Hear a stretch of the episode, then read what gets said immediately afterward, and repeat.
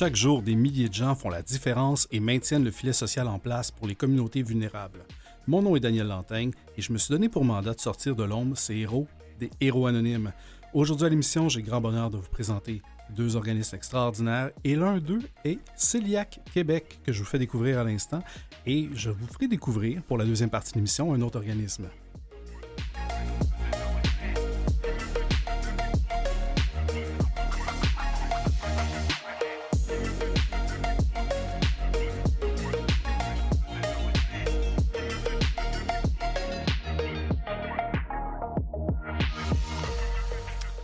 Alors, quel bonheur de vous présenter, possiblement de sortir de l'anonymat pour certains, cet organisme, cet organisme qui est, euh, qui est pas mal, selon moi, la ressource si jamais on fait face, euh, et là, je ne vais pas dire tout de suite le terme, mais si on fait face à une, une situation cœliaque. Et j'ai le plaisir de le faire pour vous, avec vous aujourd'hui, avec Edith Lalanne, directrice générale de Céliac Québec. Bonjour, Edith.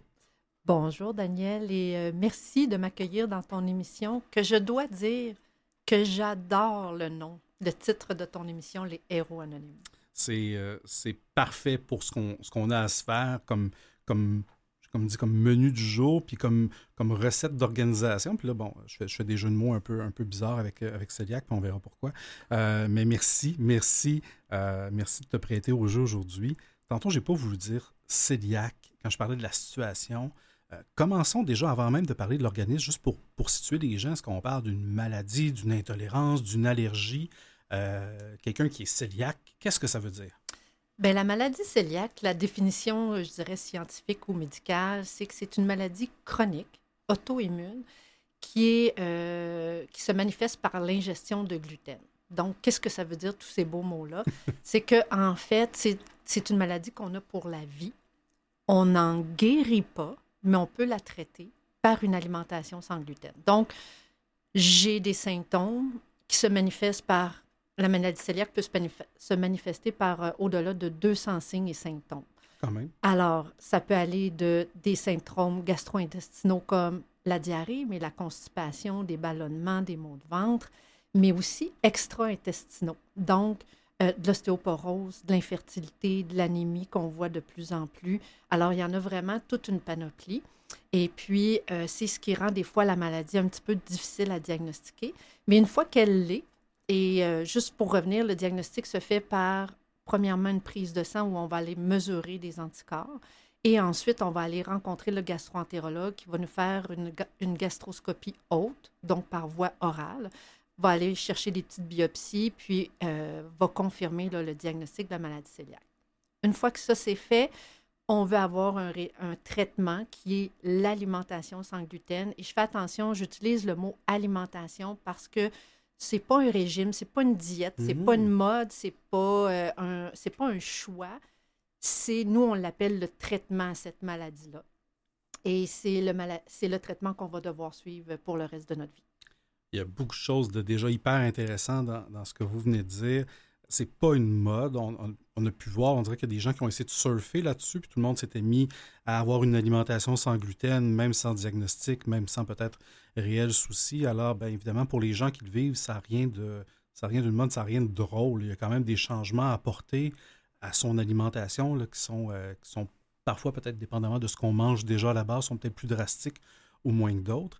Et euh, vous avez parlé de gastroscopie. Alors, juste petit conseil, si vous offre le sédatif, prenez-le. J'en ai eu une euh, cette semaine sans sédatif. Grand moment dans ma vie. Euh, mais revenons, revenons aux gens qui vivent avec la maladie cœliaque. Qu'est-ce que, qu'est-ce que fait justement Céliac Québec pour ces gens-là? Bien, en fait, je vais commencer par euh, te dire, Daniel, que à l'automne dernier, on a publié les résultats d'une étude qu'on a faite en collaboration avec l'Université de Montréal, le département de nutrition, qui était justement d'aller voir c'est, quoi la qualité de vie des gens qui ont le diagnostic de la maladie cœliaque. Et puis, il y a trois grands constats qui ont ressorti de ça. Le premier, c'est l'exclusion sociale. Alors, on le sait, manger, c'est une activité sociale et les gens ressentent beaucoup, beaucoup d'exclusion, dans le sens que ça va aller jusqu'à 80% qui vont limiter ou éviter les sorties au restaurant. Ils vont euh, réduire les voyages. Il y en a qui euh, vont trouver difficile d'aller dans la parenté, dans la famille, les amis, parce qu'il y a beaucoup de choses à, enseigner sur euh, quoi acheter, quoi pas acheter et tout ça. Donc, c'est très, très, ça habite beaucoup, beaucoup les gens et euh, ils ressentent beaucoup ça. Ça, c'est le premier constat qui est ressorti. Le deuxième, c'est que l'alimentation coûte cher. C'est un traitement qui est, comme je disais, qui est alimentaire, qui n'est pas médicamenteux si on peut dire ça comme ça.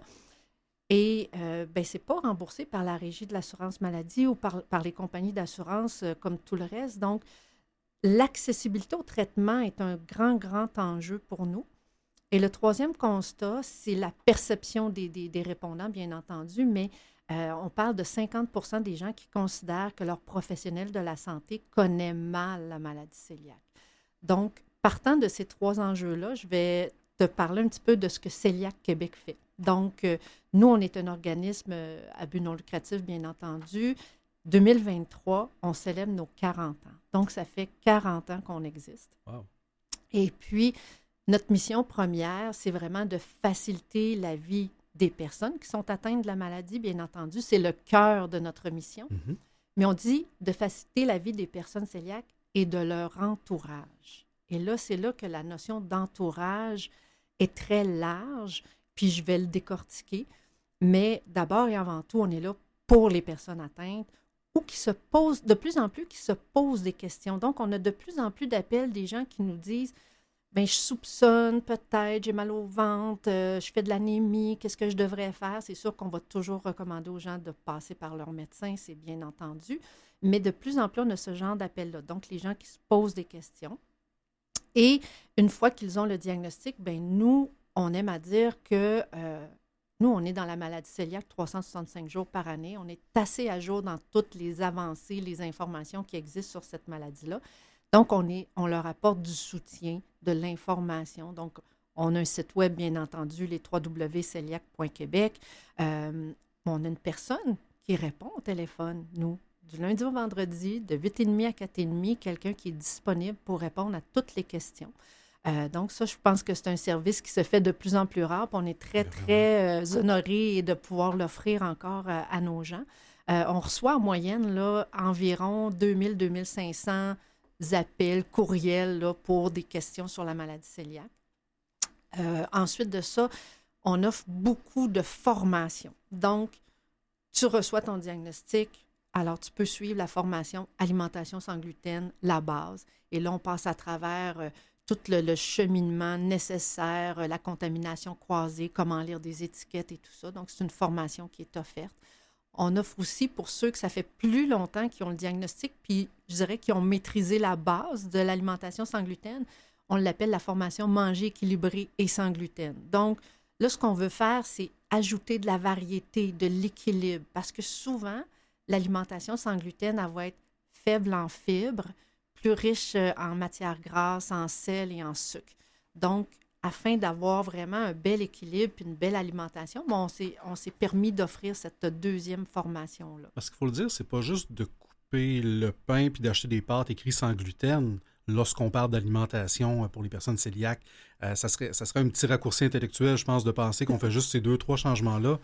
Puis après ça, on vit, on vit notre vie au jour le jour. Là. Oui, il y a eu une époque, ça fait quand même plusieurs années, on, parlait du régime euh, sans, sans pain. Alors, sans pain, sans pâte, sans patate, euh, sans pâtisserie. Euh, c'est beaucoup ça, mais c'est pas juste ça. pour donner un exemple, on dit qu'il faut faire attention à la contamination croisée. 10 mg, c'est à peu près l'équivalent d'une petite miette de pain, là, à peu près un quart d'un dixaine. Ça ne doit pas faire mal, ça, une petite miette de pain. Bien, c'est que ça va venir réactiver la maladie. Ah, puis un des grands mystères de la maladie cœliaque, c'est qu'on peut avoir deux personnes avec un diagnostic. Euh, une personne qui mange une miette, qui est malade, qui a de la diarrhée et tout. Puis on a d'autres personnes qui n'auront pas de symptômes, mais que le processus auto-immun va quand même s'enclencher puis venir détruire les intestins. Donc, c'est là que il faut quand même faire attention à la contamination croisée. Puis ça, ben, c'est dans les sauces, c'est dans euh, les bouillons, les soupes. Euh, je vais donner un exemple encore. Quelqu'un qui s'achète du maïs congelé. on ne s'attend pas que dans du maïs, il peut avoir du gluten, mais c'était marqué peut contenir du blé. Même chose dans de la margarine. On ne s'attend pas qu'il y ait du gluten dans de la mhm. margarine. Mais quand on lit les ingrédients, ça contenait de l'orge. Alors nous, le gluten, comment qu'on le définit, c'est par sabot. On utilise l'acronyme sabot, qui est seigle, avoine, blé, orge, triticale. Wow. Mais effectivement, d'où l'importance de la formation, comme vous disiez, aux gens qui ont, qui ont maintenant leur diagnostic de ben, comment, comment on s'arrange aujourd'hui et comment on le vit euh, pour justement pas recréer des épisodes de santé qu'on ne souhaite pas avoir, mais aussi euh, être capable de s'améliorer, pas de s'améliorer, mais de s'alimenter correctement malgré ça, parce que le premier réflexe serait peut-être de réduire des choses qu'on met dans notre alimentation, mais il faut les substituer, il faut réussir quand même à aller chercher ce dont, euh, ce le corps a besoin. Euh, vous avez, bon, évidemment, ben, comme vous dites, il y a quelqu'un qui répond. Déjà, si on vous appelle, c'est extraordinaire. C'est dur de se faire répondre de nos jours, qui va nous orienter, nous référer vers différents éléments. Vous avez des outils en ligne, vous avez la formation, vous aidez certainement les gens à faire des bons choix alimentaires sans gluten. Et euh, ce qui est extraordinaire, ben, c'est qu'effectivement, si, disons, dans un couple, il y a une personne qui a le diagnostic de la maladie cœliaque, c'est comment, comment on intègre ça dans, dans l'alimentation, parce que la plupart des gens aiment quand même ça, se faire juste un souper le soir et pas avoir à en faire deux. Euh, et ça, est-ce que ça fait partie notamment de ce que vous faites comme, comme type d'accompagnement? Oui, en fait, c'est sûr que c'est pas recommandé de faire une alimentation sans gluten quand on n'a pas un diagnostic. Mais comme tu dis, la vie étant ce qu'elle est en 2023, euh, rares sont les familles qui vont dire ben oui, je vais faire deux dîners, euh, deux soupers. Alors souvent, ce qu'on va voir dans les familles, c'est que les gens pour le dîner, le souper vont adopter une alimentation sans gluten pour toute la famille, mais au déjeuner, quand on parle de pain, quand on parle de céréales et tout ça, ben là, il va y avoir une distinction. C'est vrai. C'est vrai, au déjeuner, il n'y a pas besoin d'avoir un consensus dans ce qu'il y a dans, Exactement. notre le matin. Exactement. Ça permet d'aller chercher. Euh, c'est vraiment pas bête. On va se parler de d'autres, d'autres éléments et d'autres choses que vous faites d'extraordinaire. Si vous voulez bien, on va juste prendre une petite pause. Restez avec nous, puis on poursuit cette jasette-là avec Edith Lalanne, directrice générale de Céliac Québec.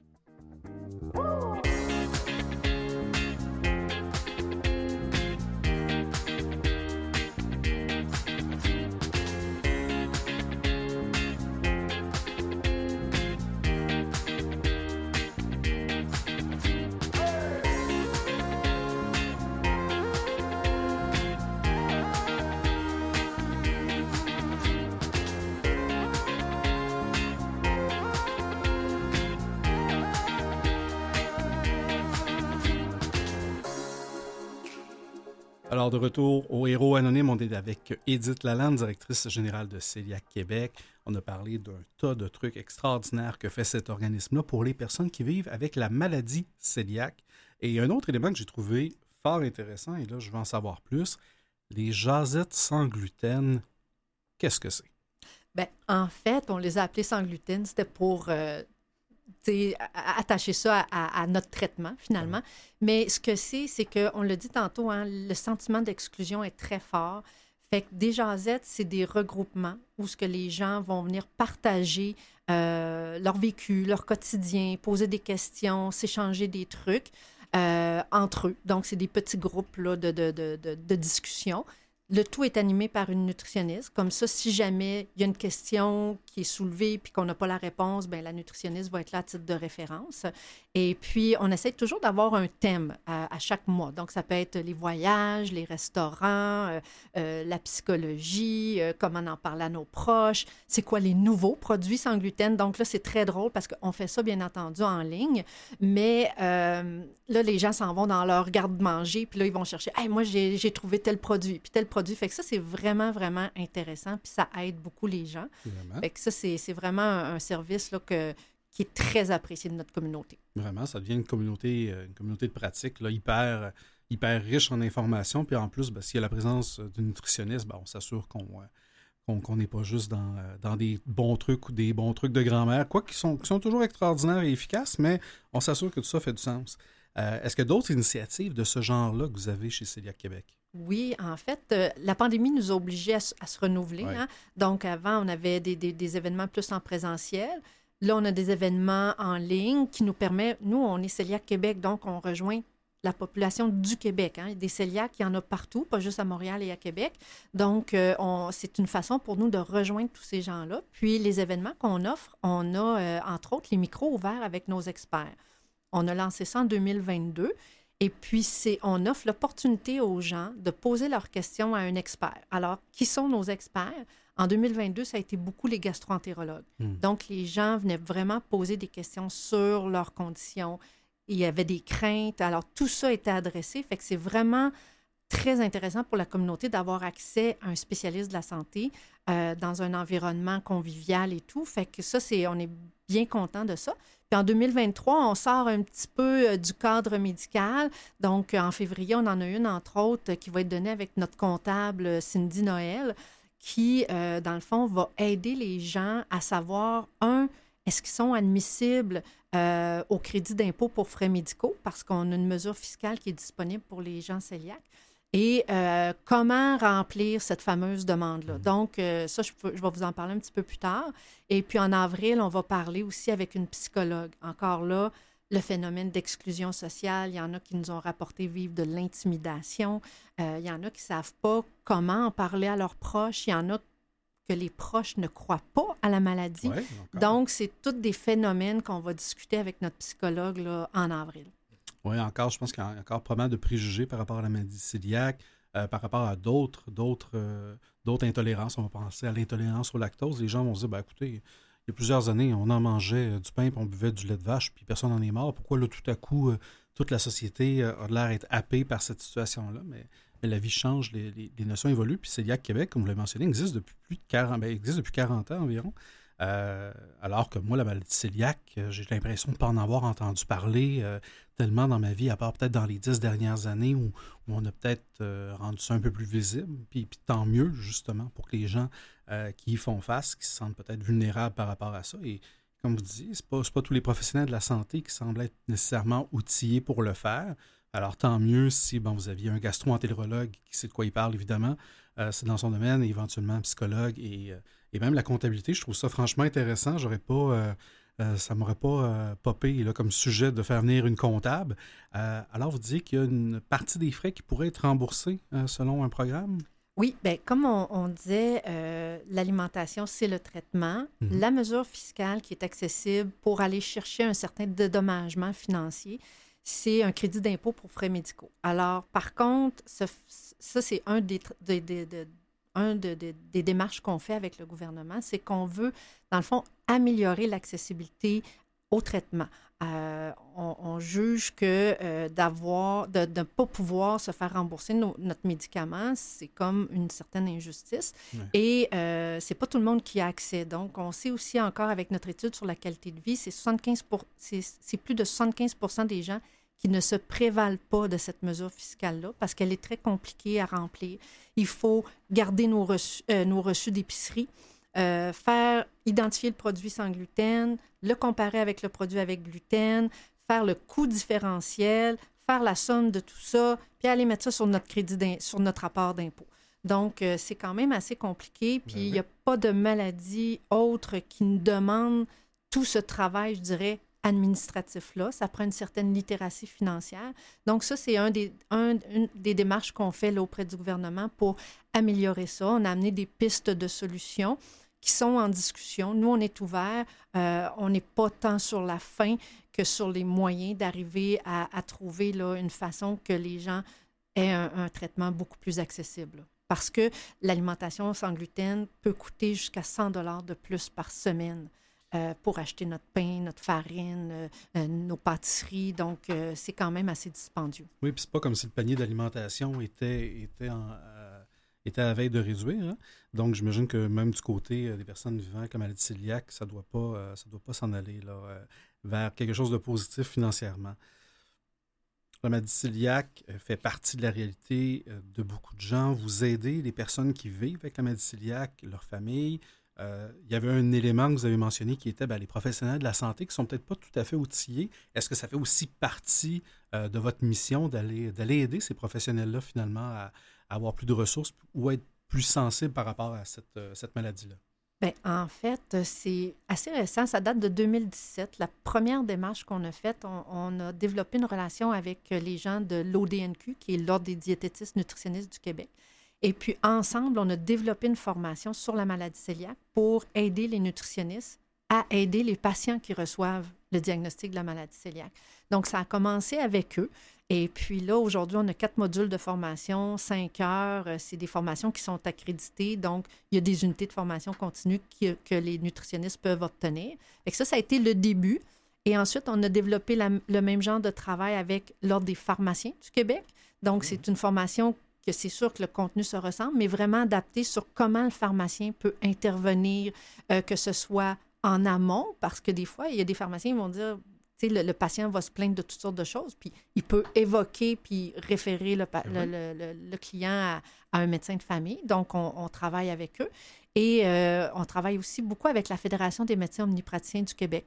Donc, on a eu la chance pendant cinq ans d'avoir euh, euh, Claude Guimont sur notre conseil d'administration, qui est directeur adjoint à la formation à la Fédération des médecins omnipraticiens du Québec.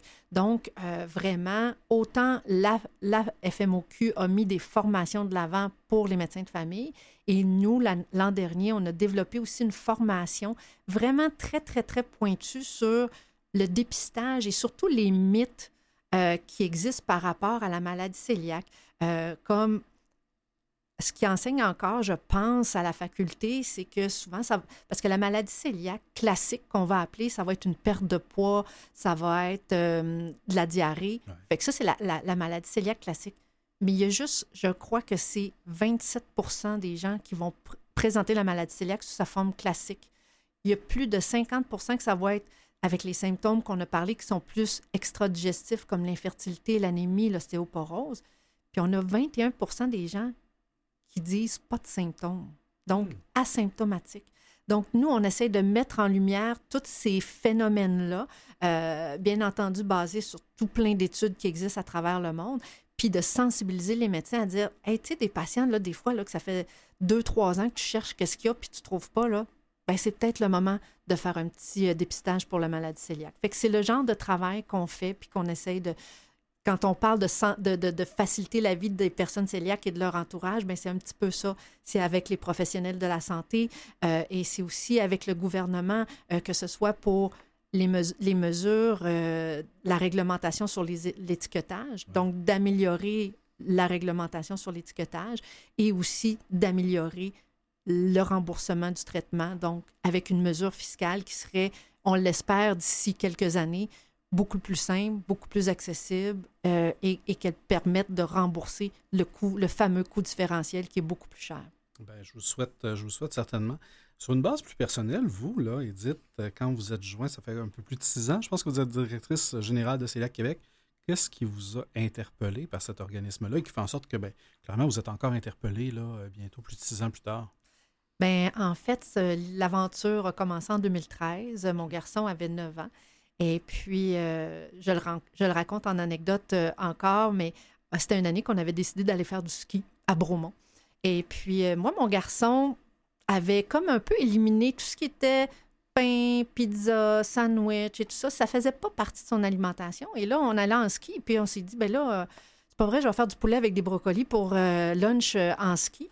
Alors, on a forcé un peu sur les sandwichs et ben là, il a commencé à être malade. Puis moi, mon garçon a la maladie cœliaque classique. Donc, perte de poids, diarrhée, on s'est retrouvé à l'urgence euh, et tout ça. Donc, ah c'était assez, assez grave.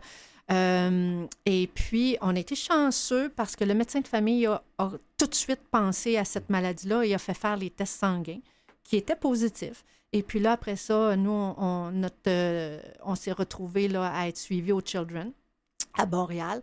Et puis, euh, ça a confirmé le diagnostic. Et c'est un peu ça qui est venu me chercher. Et c'est assez particulier parce qu'en fait, je ne l'ai pas dit en début d'émission, mais la maladie cœliaque, c'est une maladie génétique. Donc, il faut être porteur d'un certain gène. Ça ne veut pas dire que parce qu'on porte le gène, qu'on va développer la maladie, mais il faut quand même l'avoir. Mm-hmm. Et là, on s'est regardé, moi puis mon chum, on s'est dit, OK, c'est-tu moi, c'est-tu toi? Moi, j'ai dit, je sais pas, mais je dis, c'est mon père. Là, ça m'a rappelé plein de symptômes et de problèmes de santé que mon père avait. Et là, je lui ai demandé Est-ce que tu as déjà passé des tests pour la maladie cœliaque? Et bon, à sa connaissance, non. Et euh, il a entamé le processus. Et puis, mon père, à 70 ans, a obtenu un diagnostic de maladie À 70 ans qu'il l'a 70 qu'il l'a ans. confirmé. Oui. Alors, c'est un peu euh, ce qui est ma, ma, source de motivation. Je dirais que ma vie personnelle et professionnelle se mélangent beaucoup, mais ça m'allume beaucoup. C'est quelque chose que je trouve intéressant. Il y a beaucoup d'enjeux, beaucoup de défis, mais on progresse, on avance, et puis c'est ce qui, euh, c'est ce qui nous motive et nous encourage. Ben déjà, déjà d'en parler, euh, que ce soit connu, que ce soit, euh, je vous dire, que ça prenne la place qui lui revient à cette maladie-là. C'est une maladie comme une autre. C'est pas un caprice alimentaire, c'est pas, euh, c'est pas une préférence alimentaire. Donc vraiment de le nommer, d'offrir les différentes ressources, comme vous dites, à l'entourage, aux personnes qui vivent avec la maladie cœliaque. Si les gens veulent en savoir davantage, j'imagine qu'ils peuvent, ben, comme vous dites, vous appeler. On peut vous joindre au 514-529-8806. Sinon, ben, votre site web qui, j'imagine, comprend un tas de ressources qui est celiac.québec. Celiac, si vous ne l'avez jamais tapé, là, ça se peut que la première fois, vous ayez un petit enjeu. C-O-E-L-I-A-Q-E, tout simplement, point Québec. Alors, vous allez trouver une tonne de ressources là-dessus. Edith Lalande, c'est un très, très grand plaisir de vous avoir avec nous aujourd'hui. Merci de m'avoir éduqué, d'avoir éduqué les gens qui nous écoutent sur la maladie cœliaque, mais aussi de nous avoir permis de savoir tout ce que fait votre organisme Celiac Québec. Merci. Merci, Daniel. Alors, on peut évidemment se renseigner davantage sur la maladie cœliaque si vous vivez ou si vous avez des symptômes avec cela en contactant Celiac Québec.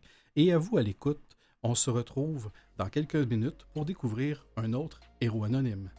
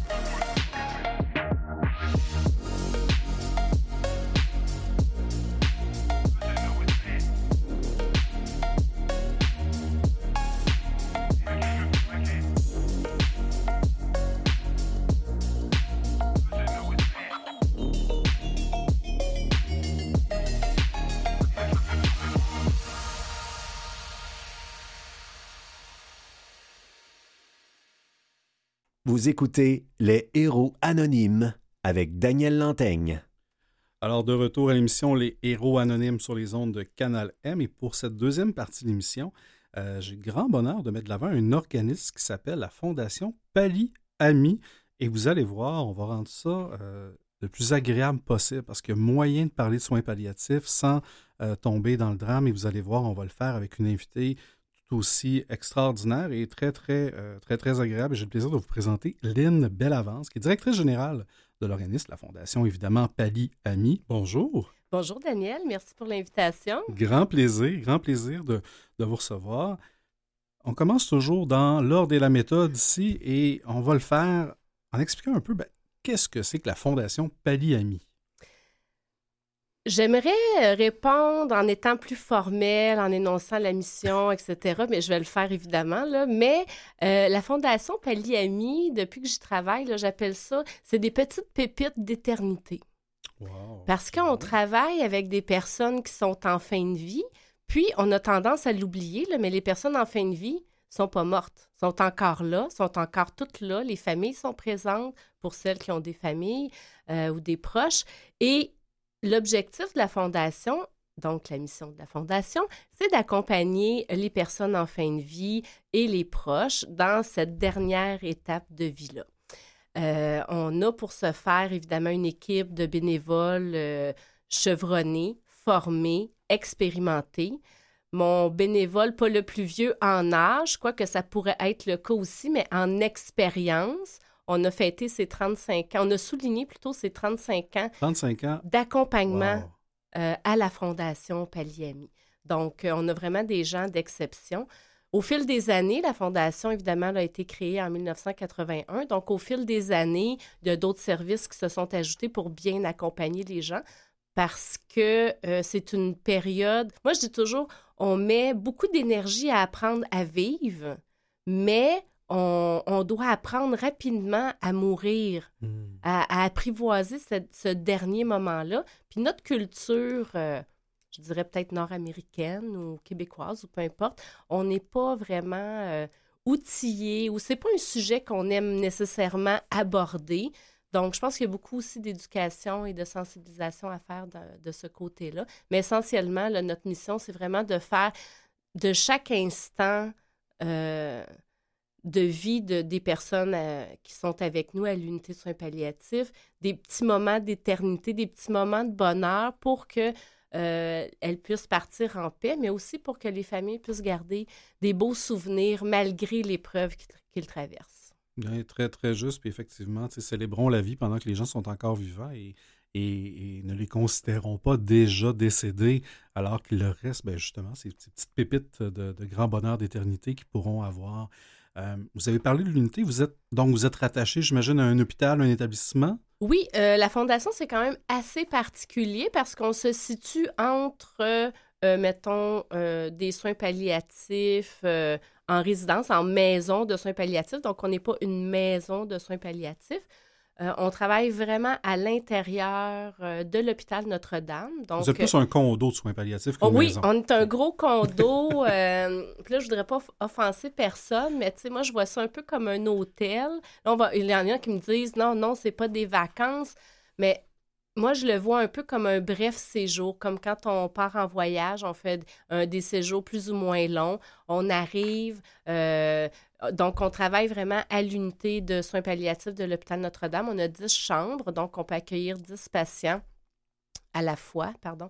Et euh, on essaie de, mettre tout en œuvre pour faire de ces moments-là le plus, euh, les plus agréables possibles. Mais c'est sûr que quand on apprend qu'on a un diagnostic euh, fatal, donc euh, que là, les soins curatifs ne peuvent plus rien faire pour nous guérir, mais là, à ce moment-là, c'est sûr qu'on peut vivre, puis la personne qui, qui, a euh, le problème de santé et la famille aussi, une multitude d'émotions. Donc, l'accompagnement sert à ça aussi. C'est pas de de dire aux gens, oui, tu as pris une bonne décision, non, tu n'as pas pris une bonne décision. Oui, tu devrais peut-être reparler à ta sœur parce que ça fait 15 ans que tu n'as pas parlé puis il y a des affaires à régler. C'est ça. Mais on, on est excusez, j'accroche, je, gesticule. Une chance, ça paraît pas.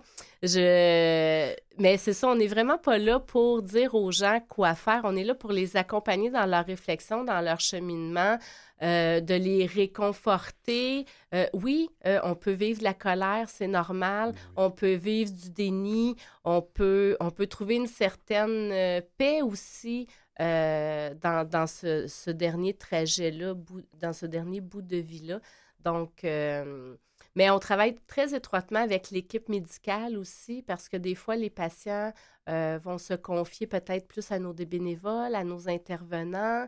Euh, on est plus présent. Ben, je ne dis pas que l'équipe médicale n'est pas présente, au contraire, elle est très présente, mais on, circule, on assure une présence bienveillante qui fait que euh, les patients vont peut-être dire ben, oh, j'ai une douleur, est-ce que vous pouvez aller voir mon infirmière?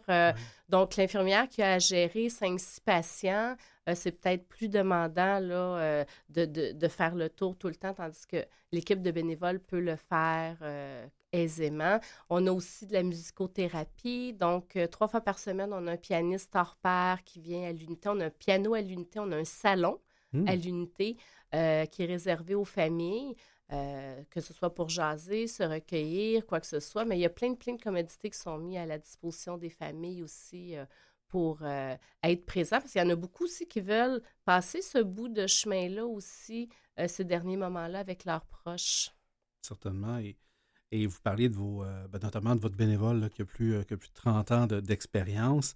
vos bénévoles, ça doit devenir des, grands confidents, j'imagine, parce que, parce que lorsqu'on vit on vit cette étape-là, qui, est pas mal la dernière de notre vie, probablement qu'on n'est pas toujours à l'aise de discuter de, tout ce qui nous passe par la tête, parce que notre fin de vie est aussi un moment qui va, qui va, euh, comment je dirais ça, qui va avoir un impact sur nos proches et on veut des fois prendre soin de nos proches, on veut pas, on veut pas les, les inquiéter davantage. Que j'imagine que vos bénévoles, ben, c'est souvent une oreille bien, euh, bien à l'écoute de, différentes préoccupations. C'est quoi leur rôle exactement, vos accompagnateurs? Bien, euh, vous l'aviez bien décrit, euh, les, les bénévoles sont formés là, pour, euh, ben, un, d'accepter tout de la personne dans son unicité. Que ce soit euh, sa vision de la vie, sa vision de la mort, la religion, la culture, peu importe. La personne, elle est telle qu'elle. Donc, le premier rôle du bénévole, c'est vraiment d'accueillir la personne comme elle est. Ensuite, on demande au- à nos bénévoles, évidemment, énormément de présence et d'écoute. Mais la présence, ça ne veut pas toujours dire parler.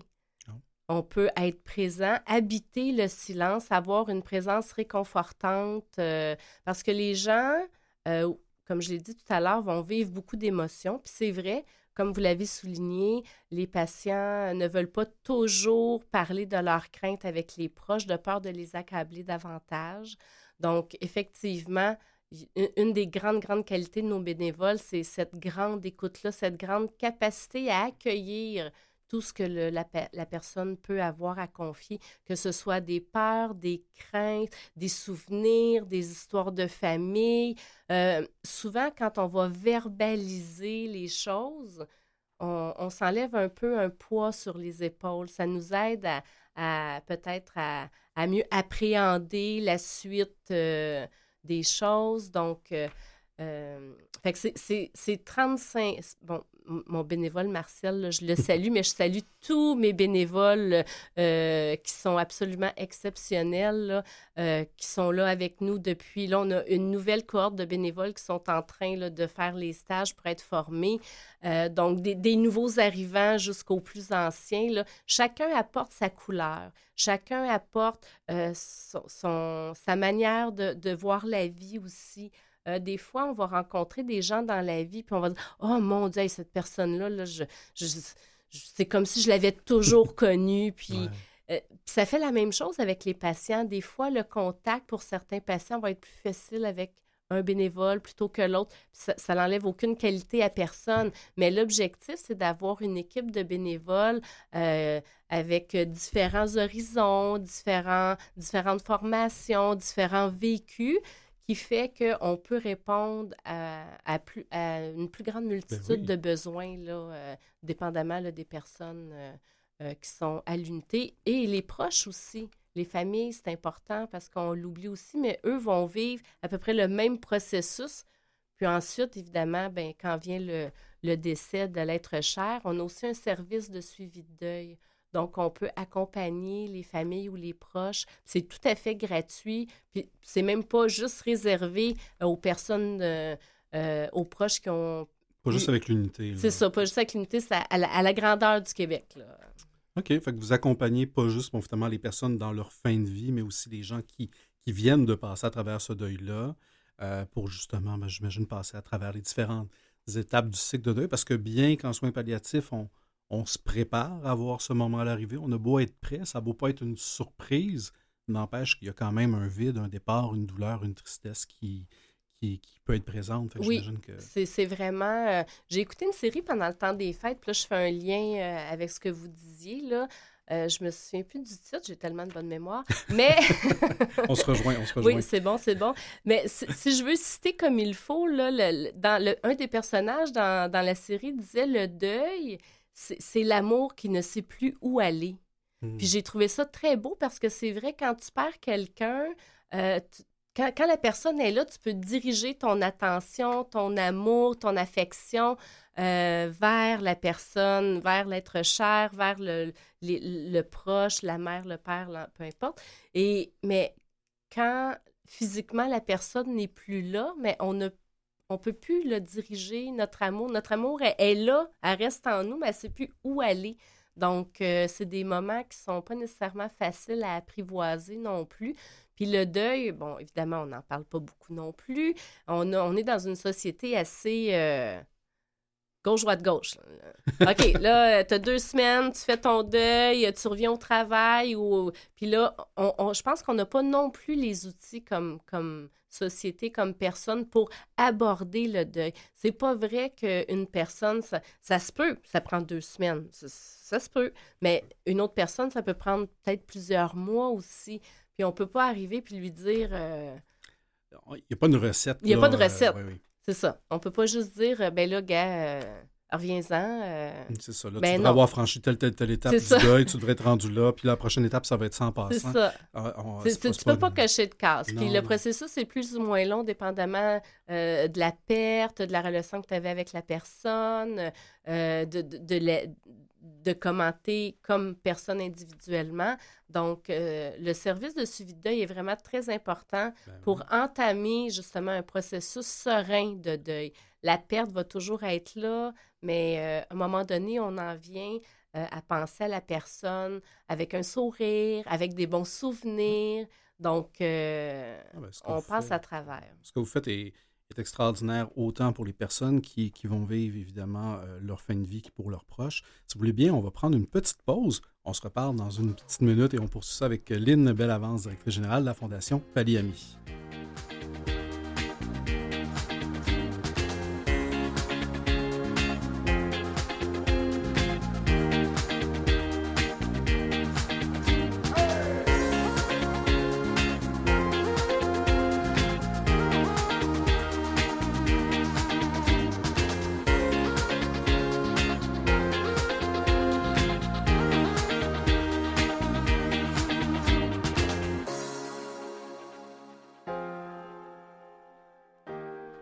De retour avec Lynn Bellavance, directrice générale de la Fondation Paliami sur les zones de Canal M au Héros Anonyme. On s'est parlé, bon, évidemment, euh, puis vous l'avez vu, hein, on, est capable de parler de soins palliatifs et de ne pas tomber euh, dans la déprime.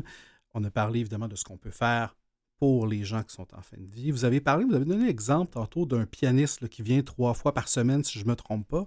Quels sont les autres euh, services? Qu'est-ce que vous faites pour finalement égayer la vie de ces gens-là là, dans leur dernier instant? Mais là, récemment, on a tout réaménagé notre salon. Donc, on a, eu des partenaires euh, financiers. On est allé chercher, euh, on a tout réaménagé. Donc, au niveau de l'ameublement, dans les chambres, on a posé des murales euh, mur à mur, là, sur un mur, évidemment, là, pour égayer la chambre. On a acheté des édredons ben, des édredons, plus des couvre-lits, là, pour euh, faire euh, un lit un petit peu plus comme à la maison, euh, des lampes sur pied en laiton, des, choses qui, pour essayer d'aménager un peu la chambre qui soit moins froide et impersonnelle qu'une chambre d'hôpital. Euh, on a aussi euh, aménagé le salon. Un genre de salon cuisine avec un réfrigérateur, de la vaisselle, un lave-vaisselle, un four micro-ondes. Donc, euh, et notre piano. Et on a réaménagé aussi l'ameublement du salon pour faire en sorte que quand les gens ont besoin d'un espace pour se déposer, pour jaser. Euh, on a beaucoup de personnes aussi qui vont amener de la nourriture à leurs proches. Donc, ils peuvent, tu pas toujours trimballer les sacs d'épicerie. Là, ils peuvent laisser ça au frigo, euh, préparer là, des petites choses, réchauffer ça au micro-ondes, euh, manger dans la, la chambre. on a aussi des services directement pour les patients. Donc, on a aussi de la massothérapie. Donc, on a euh, notre massothérapeute qui est une perle euh, aussi. Euh, Daniel est absolument fantastique, qui vient une fois par semaine. Mais là, elle ne sait pas, mais on va essayer d'augmenter son horaire. vous le souhaite, je vous le souhaite. Oui, donc qui vient une fois par semaine pour, évidemment, le bon, masser les, les, patients, mais on s'occupe aussi des proches. On s'occupe aussi du personnel médical. Donc, un petit 15 minutes de massage sur l'heure du dîner, ça fait du bien à nos préposés, à nos infirmières. Ah, oui.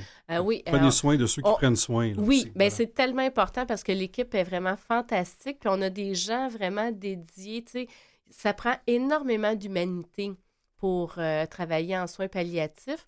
Et euh, quand, quand tu as des perles euh, qui, qui, sont là, il faut en prendre soin aussi. Puis je pense que ça fait partie du rôle aussi de la fondation là, de, de, préserver ça. Euh. On a aussi des soins qui sont un petit peu plus sur demande. On a un coiffeur bénévole notre ami Jean-Sylvain, qui est merveilleux lui aussi.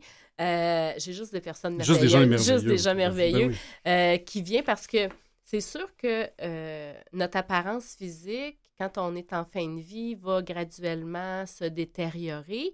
Mais si tu as été coquette ou coquette toute ta vie, ben en fin de vie, tu vas rester coquet ou coquette. tu vas vouloir. Euh, Donc, Mathieu, à la mise en onde, va rester coquet. Là, sûrement, sûrement une belle coupe de cheveux. Voilà. Euh, mais on, a beaucoup de. se faire faire la barbe, euh, rafraîchir le tour d'oreille. Euh, bon, question de rester digne jusqu'à... de, oui, rester digne jusqu'à la fin, effectivement. Oh, wow. Donc, ça permet effectivement de, de, rendre ça plus convivial, d'être un milieu de vie le plus possible, tout en étant quand même situé dans, dans un hôpital, mais de rendre ça, euh, de rendre ça le plus humain possible, bien que l'hôpital, puis les gens, les gens merveilleux, évidemment, les gens merveilleux. autour, autour, euh, autour de la Fondation Paliami font, font que ça fait en sorte que tout ça passe, passe peut-être le mieux possible comme grande étape. Là, grande étape de vie, euh, certainement. Vous avez parlé de l'importance de vos bénévoles, d'une nouvelle cohorte de bénévoles qui vont être formés, parce qu'évidemment, j'imagine qu'on ne fait pas juste catapulter des gens et dire, bon, ben, allez, allez avoir une jase avec des gens en fin de vie. Euh, non, parce qu'on veut pas toujours qu'ils jasent. Non, c'est ça. On veut surtout qu'ils écoutent peut-être oui, plus. Puis, puis qu'ils comprennent que le silence, c'est pas toujours malaisant. C'est correct d'habiter le silence et de le nourrir. Euh, si moi, j'ai le goût d'être bénévole, Qu'est-ce que ça implique? Euh, est-ce qu'il y a un profil de gens en particulier que vous voulez avoir comme bénévole aussi?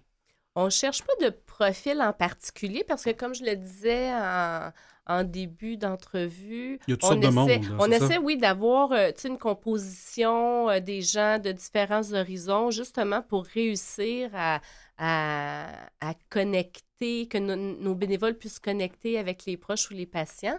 Mais effectivement, on a quand même un processus euh, assez euh, euh, strict dans le recrutement. Donc, on doit envoyer CV et lettre de motivation. Après ça, on fait passer une entrevue de deux heures. Donc, je dis une entrevue, mais je dirais plus une conversation. Donc, c'est un, un, moyen de, mieux connaître la personne, mais que la personne puisse mieux connaître aussi ben la vision et les valeurs de notre organisation pour savoir à quoi s'attendre. Après ça, si ça l'intéresse toujours. non, mais... si la personne survit après oui, deux c'est ça. Non, mais des fois, les gens vont dire Ah, c'est pas tout à fait ça que je pensais. ils vont idéaliser certaines choses. Donc, euh, euh, bon, on, remet un peu les pendules à l'heure. Puis, si la personne est toujours intéressée, on a une formation. je, le disais en début, la Fondation existe depuis 1981. Donc, on a une expertise qui est vraiment unique au Québec et euh, on l'utilise justement pour former euh, les nouveaux euh, bénévoles. Donc, ils ont un deux jours de formation obligatoire. Et après cette formation-là, on a un stage supervisé de huit semaines. Donc, évidemment, on va jumeler le nouveau bénévole avec un, bénévole d'expérience pour euh, mettre la théorie en pratique. Donc, mm-hmm. c'est bien beau, la formation, puis théoriquement, on sait quoi faire, mais quand on arrive euh, sur le terrain, euh, qu'on a un, décès à l'unité, qu'est-ce qu'on fait, comment on, réagit avec les proches, on a des demandes spéciales, des fois des familles. donc, c'est quoi la limite que, que, comme bénévole, on a? Puis comment on peut répondre à ces demandes-là, parce qu'on ne peut pas tout faire. On ne peut pas remplacer les proches, on ne peut pas être au chevet des gens 24 euh, heures sur 24. Donc, on a aussi certaines, euh, certaines limites. Et puis, c'est important aussi de s'assurer qu'à travers tout ce processus-là, bien, ça se peut que la personne elle finisse par dire ben non, c'est pas pour moi. Ça se peut qu'on lui dise t'es peut-être pas prête non plus parce qu'émotionnellement parlant, les gens doivent être euh, avoir une certaine maturité aussi pour euh, pouvoir accompagner, euh, je dirais, maturité, sagesse, écoute, empathie, justement pour ne pas chercher à imposer. Tu sais, quand on est jeune, on sait plein de choses. Ah, on sait tout. Hein, on, sait comment ça fonctionne, mais c'est tellement pas ça. Donc, on, a besoin de gens qui soient assez humbles pour, pour dire, ben moi, j'ai pas la réponse, puis la fonction du bénévole, ce n'est pas ça non plus d'apporter des réponses. C'est vraiment d'accompagner dans ce cheminement-là. Donc oui, si les gens ont envie euh, de s'impliquer, euh, ils peuvent aller sur le site de la Fondation. On a de la formation continue aussi pour nos bénévoles. On fait notre entrée en septembre, donc avec un gros brunch, notre souper de Noël. Donc on prend soin aussi de, de nos bénévoles, c'est important parce que c'est vraiment le cœur et l'âme de l'organisation. Sans eux, oui, on pourrait donner des services, mais sans eux, euh, la Fondation n'aurait pas cette identité-là, n'aurait pas cette humanité-là, je dirais. Non, effectivement, parce que je pense que vous n'êtes pas une très grande équipe non plus à la Fondation, à la permanence pour faire tous ces, ces beaux petits miracles-là. Non! Vous êtes, on vous est multitâche. Vous êtes multitâche. Vous êtes deux à la Fondation, c'est ça? Oui, euh, au niveau de la permanence, on est deux. Donc, j'ai une adjointe euh, qui est merveilleuse, elle Évidemment, c'est ça euh, votre critère à l'embauche, d'être merveilleux. La merveille. Êtes-vous merveilleux? Oui, non, coché ici. Ben, donc, Adnette Tonato, qui est mon adjointe, qui a rejoint l'équipe l'année passée. Donc, ça, ça, va faire un an en février qu'elle est avec nous. elle est aussi responsable des bénévoles. Euh, et il y a moi euh, à la direction générale, à la permanence. On a aussi euh, une belle équipe d'intervenants, donc notre pianiste, notre massothérapeute, on a un infirmier podiatre, etc. Donc, tous les services qui sont offerts gratuitement à la famille ou aux patients, ben moi, c'est des services évidemment que je rémunère pour avoir une qualité, assurer une qualité de service. On a une zoothérapeute, euh, bon, on a plein, plein, plein de choses. Puis j'ai d'autres projets que je veux mettre sur pied aussi. Ça, ah, manque pas, ça manque pas. J'en doute pas. Euh, qu'est-ce qui donne le goût à une Lynn Bellavance de devenir directrice générale d'une fondation en soins palliatifs? C'est particulier. euh, ben, dans le fond, deux choses. La première, peut-être un concours de circonstances. Euh, euh, j'ai toujours jeté un œil un peu sur les postes sans nécessairement euh, être en recherche d'emploi. Donc, je, me disais, bon, je suis plus jeune, là, on vieillit, euh, j'ai pas 20 ans. Donc là, je me suis dit, ben, je vais regarder, puis c'est quelque chose qui m'intéresse éventuellement, tu sais. fait que je gardais l'œil là-dessus, puis à un moment donné, j'ai vu ce poste-là, effectivement, de, de, directrice générale. Et Ma belle-mère, malheureusement, est décédée à l'unité de soins palliatifs en 2008. Donc, euh, je peux pas dire que je connaissais l'organisation, je peux pas dire que je connaissais la fondation. Par contre, tu es dans un, moment émotif où est-ce que là, euh, euh, tu n'as pas nécessairement on me demanderait de décrire physiquement les lieux, là, zéro puis une barre, c'est comme j'ai zéro souvenir, je me souviens pas du tout, du tout. Par contre, euh, quand j'ai vu ça, j'ai dit, ah, ça, me sonnait une cloche. Euh, je me souvenais aussi que ma belle-sœur, euh, quelque temps après, avait fait du bénévolat aussi en accompagnement de fin de vie. Puis là, je me suis dit, ah, mais c'est peut-être là que ma belle-sœur faisait du bénévolat. Fait puis là, j'ai regardé un peu, je me suis dit, ouais, c'est quelque chose, je pense, que, qui mérite. Euh, qui mérite des gens engagés, qui, qui mérite ça, c'est tout mon portrait. Là. je, suis à 100% ou à zéro, mais je suis toute là. Donc là, ça m'a donné le goût de dire, ben je vais, je vais aller aussi euh, je, pourrais faire quelque chose pour, euh, pour euh, les patients, pour les familles, pour euh, amener toute cette humanité-là, du soleil, du bonheur. Ça, je suis sûr que vous amenez du soleil dans l'organisation. Pour conclure, j'ai voulu vous demander qu'est-ce qu'on peut souhaiter à la Fondation pour la suite de son histoire qui, qui a débuté depuis déjà 1981? Bien, évidemment, c'est le nerf de la guerre, des sous. Euh, on a toujours. Euh, la, Fondation ne reçoit aucune subvention. Euh, les gens pensent que parce qu'on est à l'intérieur des murs d'un hôpital, que tout est financé, mais ce n'est pas vrai. Donc, tous les services qui sont offerts gratuitement, moi, c'est des services pour lesquels je dois aller chercher du financement pour continuer de l'offrir. Toutes les améliorations de l'ameublement, c'est la même chose.